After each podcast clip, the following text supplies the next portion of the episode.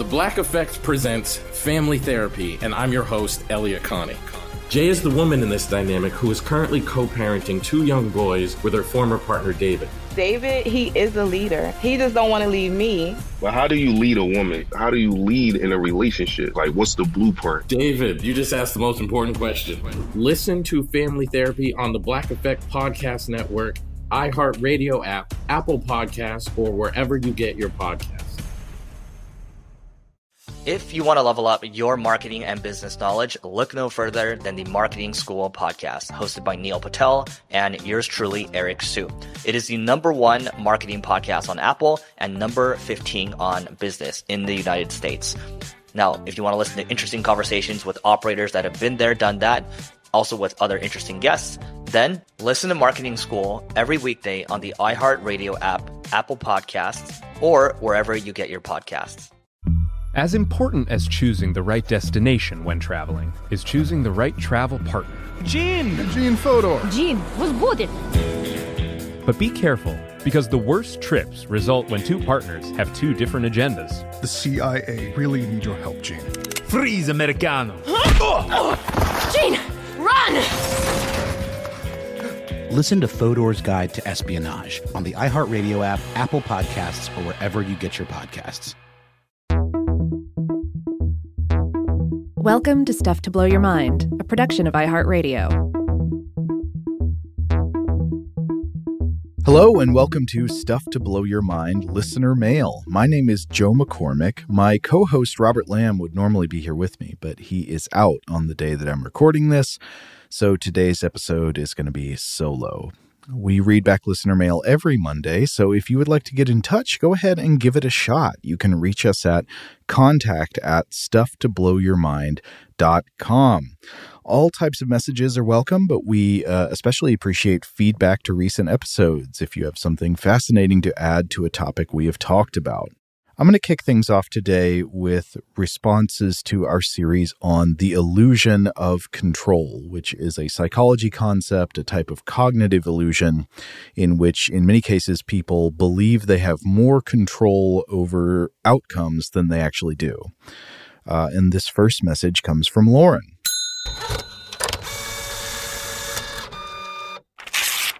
Lauren says, Hi, Robin Joe. This response pertains to the comment made about light switches and cookies in the kitchen.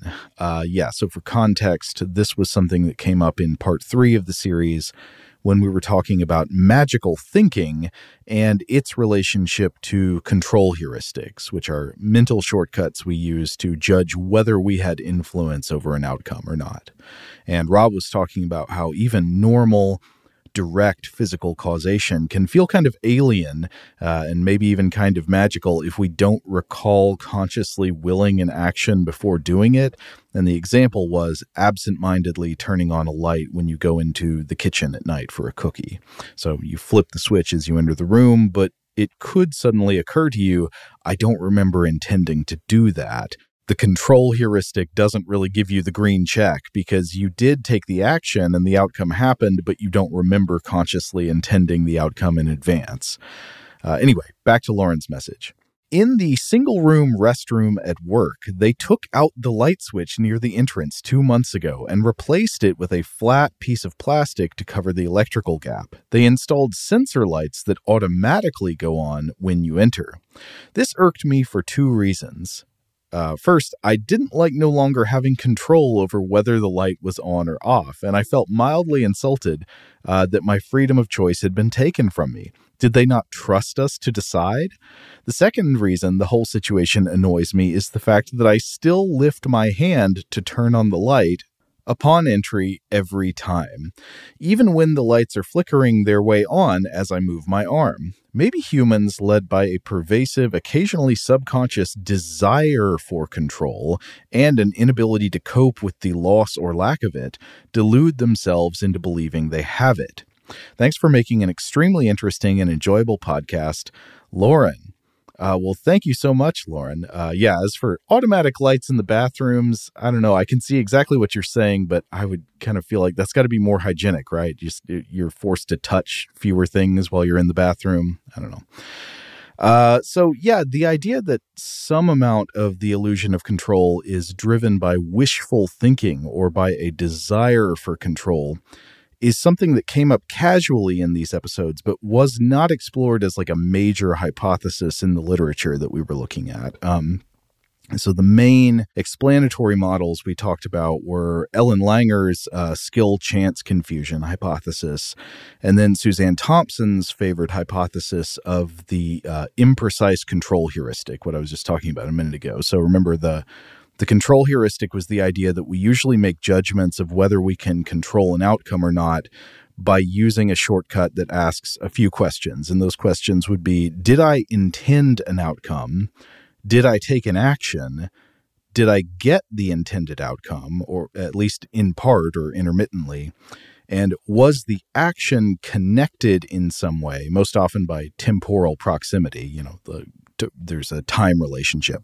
Was the action connected to the outcome? And if these criteria are met, we usually think we had control over the outcome. And this system works fine most of the time, but it can get us really confused when results are mixed or when the connection between action and outcome is ambiguous uh, especially in contrived artificial scenarios with hidden mechanisms of causation and manipulative patterns of feedback, like a slot machine. And I think in the episode, Rob and I both thought it seemed like the control heuristic explanation made a lot of sense and there's there's pretty good evidence for it but also it's absolutely true that illusions of control could arise from a combination of different factors, and uh, confusions of the control heuristic might be only one part of the equation. Wishful thinking or a desire for control could play a part as well, and that would dovetail nicely with some experimental findings that we did talk about in the episode, such as the finding that people who are highly motivated to get a certain outcome show more illusions of control over the process of getting that outcome. So, the example we talked about would be if you enter a lottery and the prize is a sandwich, people who are currently hungry apparently show more illusions of control over the lottery than people who aren't hungry. So, I definitely think you're onto something with the hypothesis that in some situations, wishful thinking or motivated reasoning could play a part in causing these illusions. Uh, and I guess that's to invoke a cliche, uh, more research is needed. Be good to see more studies on that. Anyway, thank you, Lauren. All right, this next message is from Anna.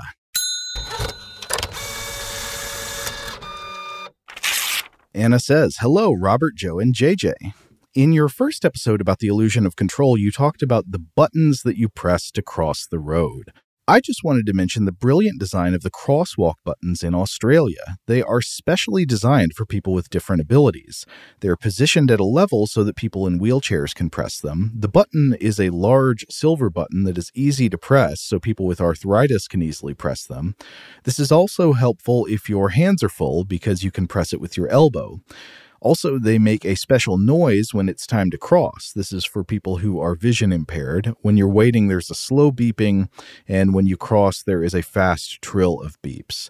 I think some of these are now implemented in other countries, but from memory, they were invented in Australia. I seem to remember an article praising Australian innovation and inclusiveness that mentioned these buttons. Uh, yeah, and uh, in the in the states we have some crosswalks that have uh, setups basically like this, but uh, not all crosswalks are like that. You know, it it varies, and it goes on.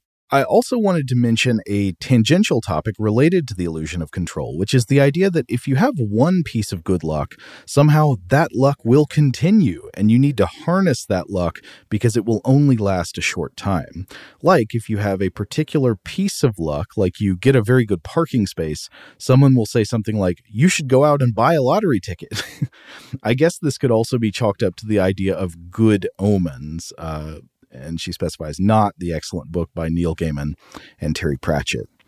This can be a good thing, say, if you're going to a job interview and you park on a street that has the name of your best friend or uh, a particularly lucky sounding name, you will feel this is a sign. Then you will be more relaxed and confident in the interview, and that will increase your chances of getting the job.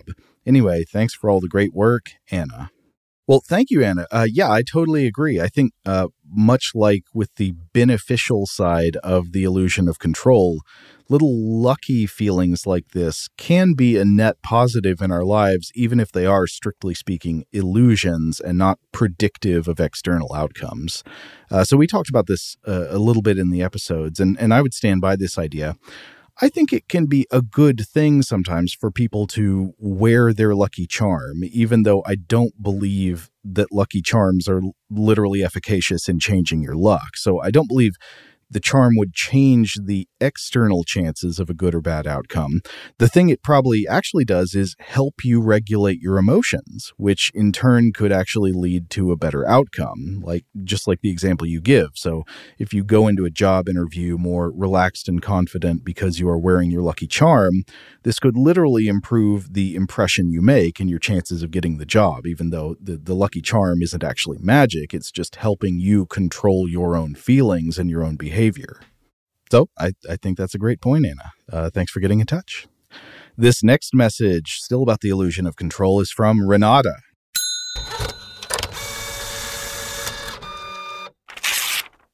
Renata says, Hi, Joe and Rob.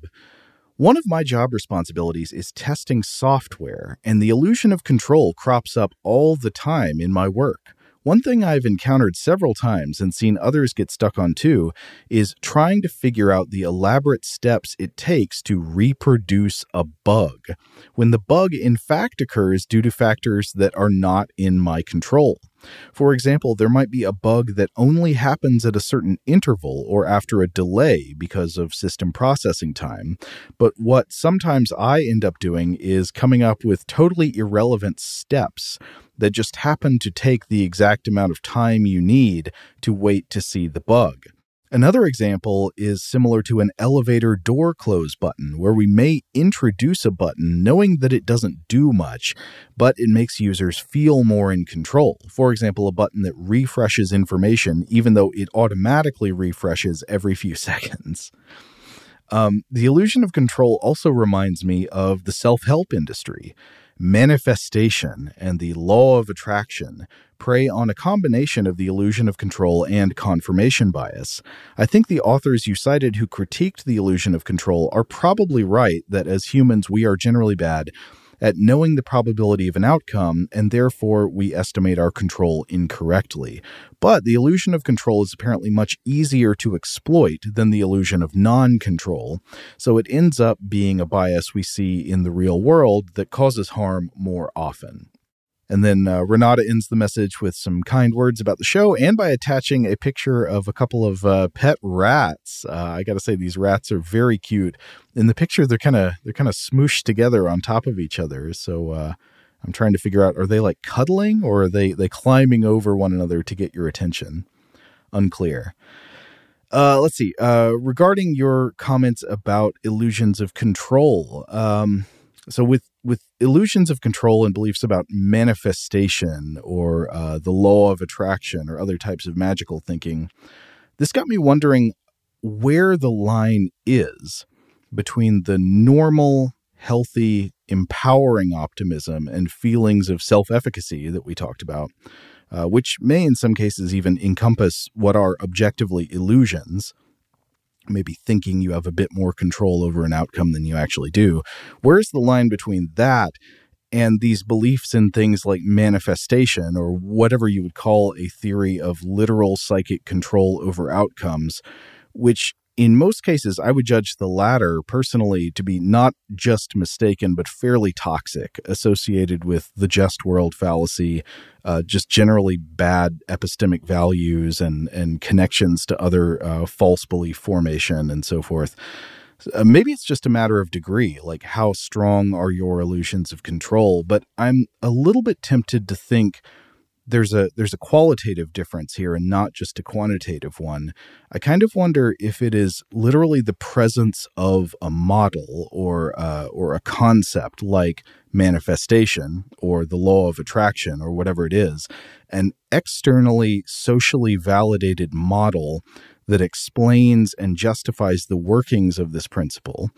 And the existence of this socially reinforced model can turn normal healthy, motivating, empowering minor illusions of control into full blown delusions with all of these toxic consequences. I don't know. That's just a guess. Uh, and I'd be curious what listeners think. Like, how do you go from minor illusions of control that are mostly harmless for you know for the most part and can help us achieve our goals how do you go from that to thinking that you can literally will yourself to win the lottery if you just focus and, and stay positive i think that that's actually a very consequential question uh, about the thing about software testing uh, i don't know if i've ever considered this before but yeah software testing and bug hunting could function like a really devious Skinner box where the trigger for the bug is not clear and consistent. Uh, it's been a while since I, I read the history of the, the operant conditioning research, so I hope I'm remembering this correctly. But what I recall is that conditioning is pretty straightforward when the reinforcement is consistent. You know, so the, the rat presses a button, it gets a food pellet. It's the same type of food pellet every time. It learns to press the button when hungry. But the the uh, the variation was that you could really drive test animals crazy and make them addicted to the conditioned behavior by inserting some randomness and unpredictability into the reward allocation, giving us the notion of intermittent variable rewards, which are little rewards, little fleeting bursts of pleasure uh, that come at variable time intervals or variable levels of quality uh, with a somewhat ambiguous relationship to your inputs. So it's not 100% predictable which of your inputs will produce the best reward and, and with what reliability. Uh, and intermittent variable rewards are what you get on slot machines or on your social media app of choice. And this is, we, have talked about this on the show before. It's been several years now, but this is one of the reasons I had to pretty much completely get off of social media years ago. Uh, I know it, it works for some people, but but for me, I realized it was just way too addictive, way too easy for it to completely monopolize my time and attention. And while it had control of my attention, it was busy rapidly installing malware on my brain. So I I don't want to be you know, uh, too preachy uh, as the the anti social media guy, and I'm sure lots of people do genuinely have a healthier relationship with it. But I had to get off, and I'm extremely glad I did. Uh, and if you find yourself having the same kind of relationship with it that I did, I would recommend the same. But anyway, uh, thank you so much, Renata. Very interesting email. A lot to think about. Today's episode is brought to you by eBay. eBay Motors is here for the ride. Remember when you first saw the potential? And then, through some elbow grease, fresh installs, and a whole lot of love, you transformed a 100,000 miles and a body full of rust into a drive that's all your own. Look to your left, look to your right. It's official. No one's got a ride like this. There's nothing else that sounds like, feels like, or looks like the set of wheels in your garage. With over 122 million parts, you can make sure your number one ride or die stays running smoothly so there's no limit to how far you can take it. Brake kits, turbochargers, engines, exhaust kits, roof racks, LED headlights, bumpers, whatever your baby needs, eBay Motors has it. And with eBay Guaranteed Fit, it's guaranteed to fit your ride the first time, every time, or your money back. Plus, at these prices, well, you're burning rubber, not cash. Keep your ride or die alive at ebaymotors.com. Eligible items only. Exclusions apply. I'm Elliott Connie, and this is Family Therapy. My best hopes. I guess identify the life that I want and, and work towards it. I never seen a man take care of my mother the way she needed to be taken care of. I get the impression that you don't feel like you've done everything right as a father. Is that true? That's true. And I'm not offended by that. Thank you for, for going through those things and thank you for overcoming them. Oh, wow. Thank God for the deliverance. Every time I have like one of our sessions, our sessions be positive. It just keeps me going. I feel like my focus is redirected in a, in a different aspect of my life now. So, how'd we do today? We did good. The Black Effect presents Family Therapy Listen now on the Black Effect Podcast Network, iHeartRadio app, Apple Podcasts, or wherever you get your podcasts. I'm Tamika D. Mallory. And it's your boy, Mysonne, the General. And we are your hosts of TMI. New year, new name, new energy, but. Same old us. yeah. And catch us every Wednesday on the Black Effect Network, breaking down social and civil rights issues, pop culture, and politics in hopes of pushing our culture forward to make the world a better place for generations to come. But that's not all. We will also have special guests to add their thoughts on the topics, as well as break down different political issues with local activists in their community. If you like to be informed and to expand your thoughts, listen to TMI on the Black Effect Podcast Network, iHeartRadio app, Apple Podcasts, or wherever you get your podcasts. That's right.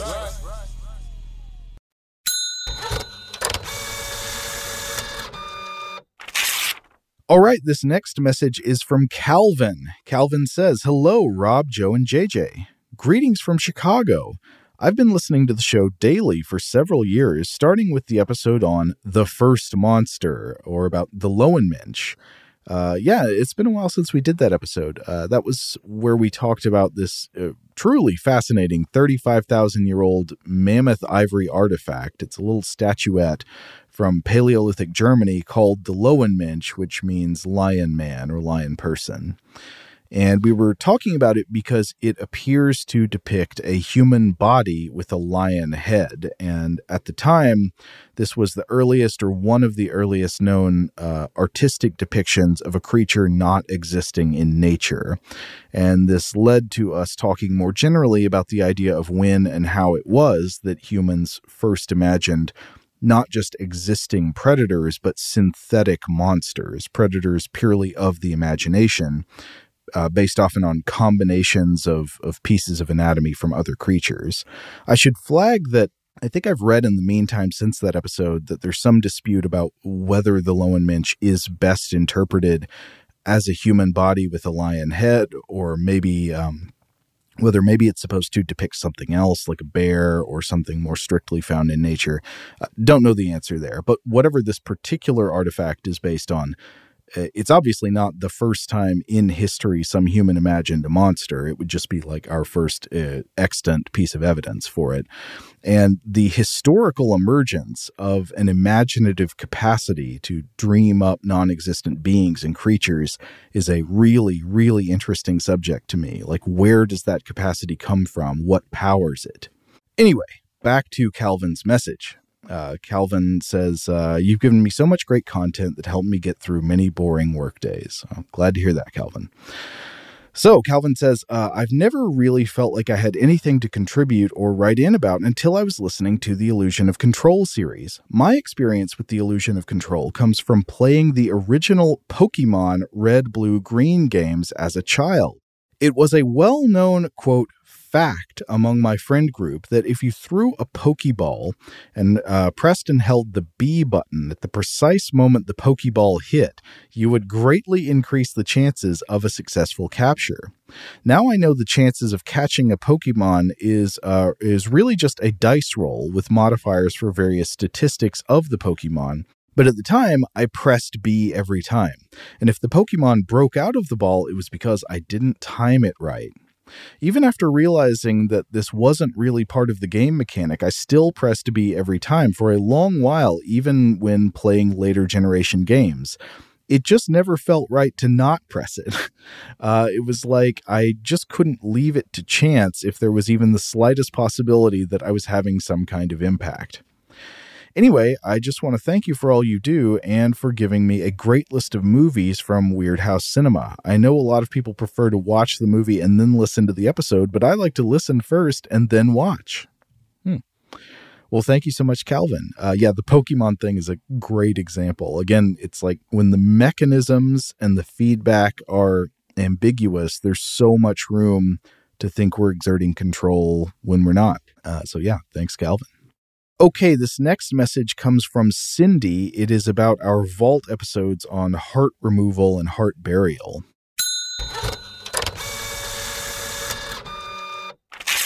Cindy says, Hi, Robert and Joe. I thought you'd get a kick out of this. I listened to part one of Because It Is My Heart on February 10th and remembered that it was uh, an earlier aired two part series. So I searched for part two to listen to it again and noticed that I had never finished. I wondered aloud, why did I stop partway through the episode? I pressed play and I was immediately transported back to that fateful day, almost a year ago exactly, when the vivid description of the Mos Teutonicus funerary process caused me to press stop. Uh, yeah, so for those who don't remember, and Cindy, I'm very sorry to subject you to this a third time. The Mos Teutonicus translates to the German custom, and it was a solution used in medieval Europe for transporting dead bodies back home from faraway lands. Uh, if, for example, a rich German warrior died while uh, away in the Crusades, untreated, of course, the body would be subject to horrible decomposition during travel. So the German custom was to remove the flesh from the bones before transport back home, sometimes by boiling. Uh, I think we called this uh, making a crusader bone broth in the episode. Uh, and then you would, of course, take the clean bones home to the family crypt. Cindy's message goes on. This time around, I only had to take a break once, but uh, managed to power through the rest of the episode. I can't say it was extremely enjoyable, but it was very enlightening and interesting. Smiley face emoji. Uh, I choose to be boiled in one of my favorite liquids, maple syrup, if that was an option. Uh, thanks for covering all sorts of topics, even the ones that make us mentally squirm. Keep up the excellent work. Cheers, Cindy. Um, well, thank you so much, Cindy. Does does maple syrup boil, or would it start to kind of like cook and and caramelize? It's, it's got a lot of sugar. I don't know how that works. Uh, yeah, thank you, Cindy. Okay, this very last message is about Weirdhouse Cinema. It's from Andy.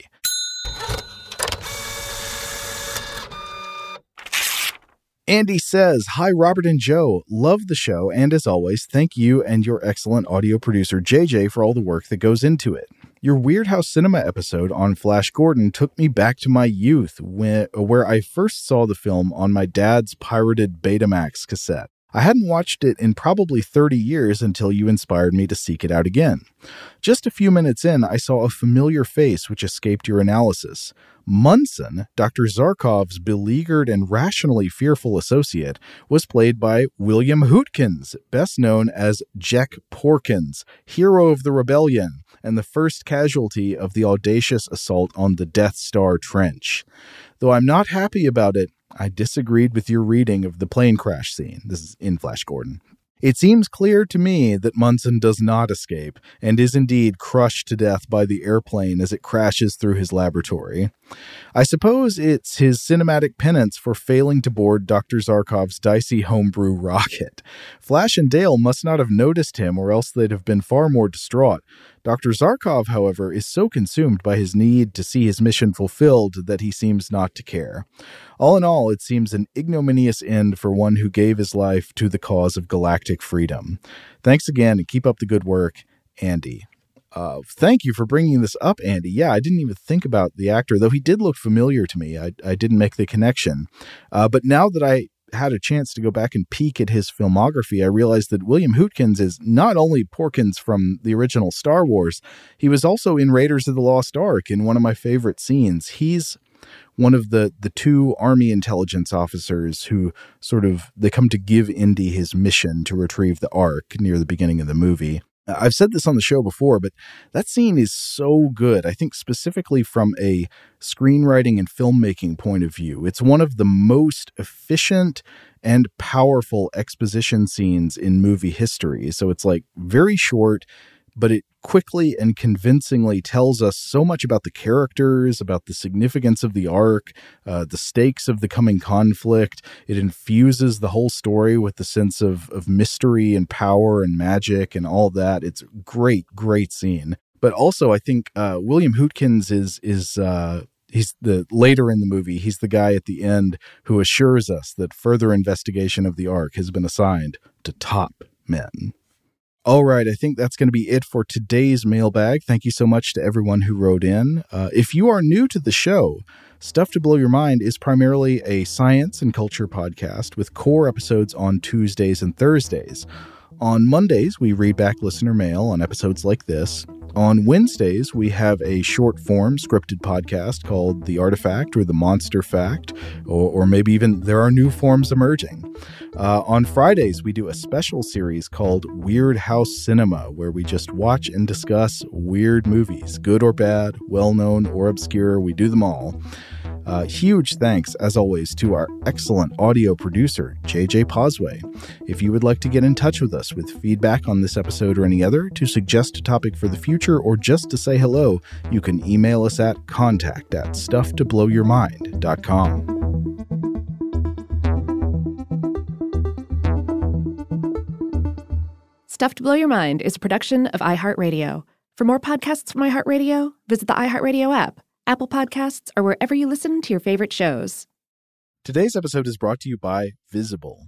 The future of wireless is here, and it's transparent. Switch to Visible, the wireless company that makes wireless visible.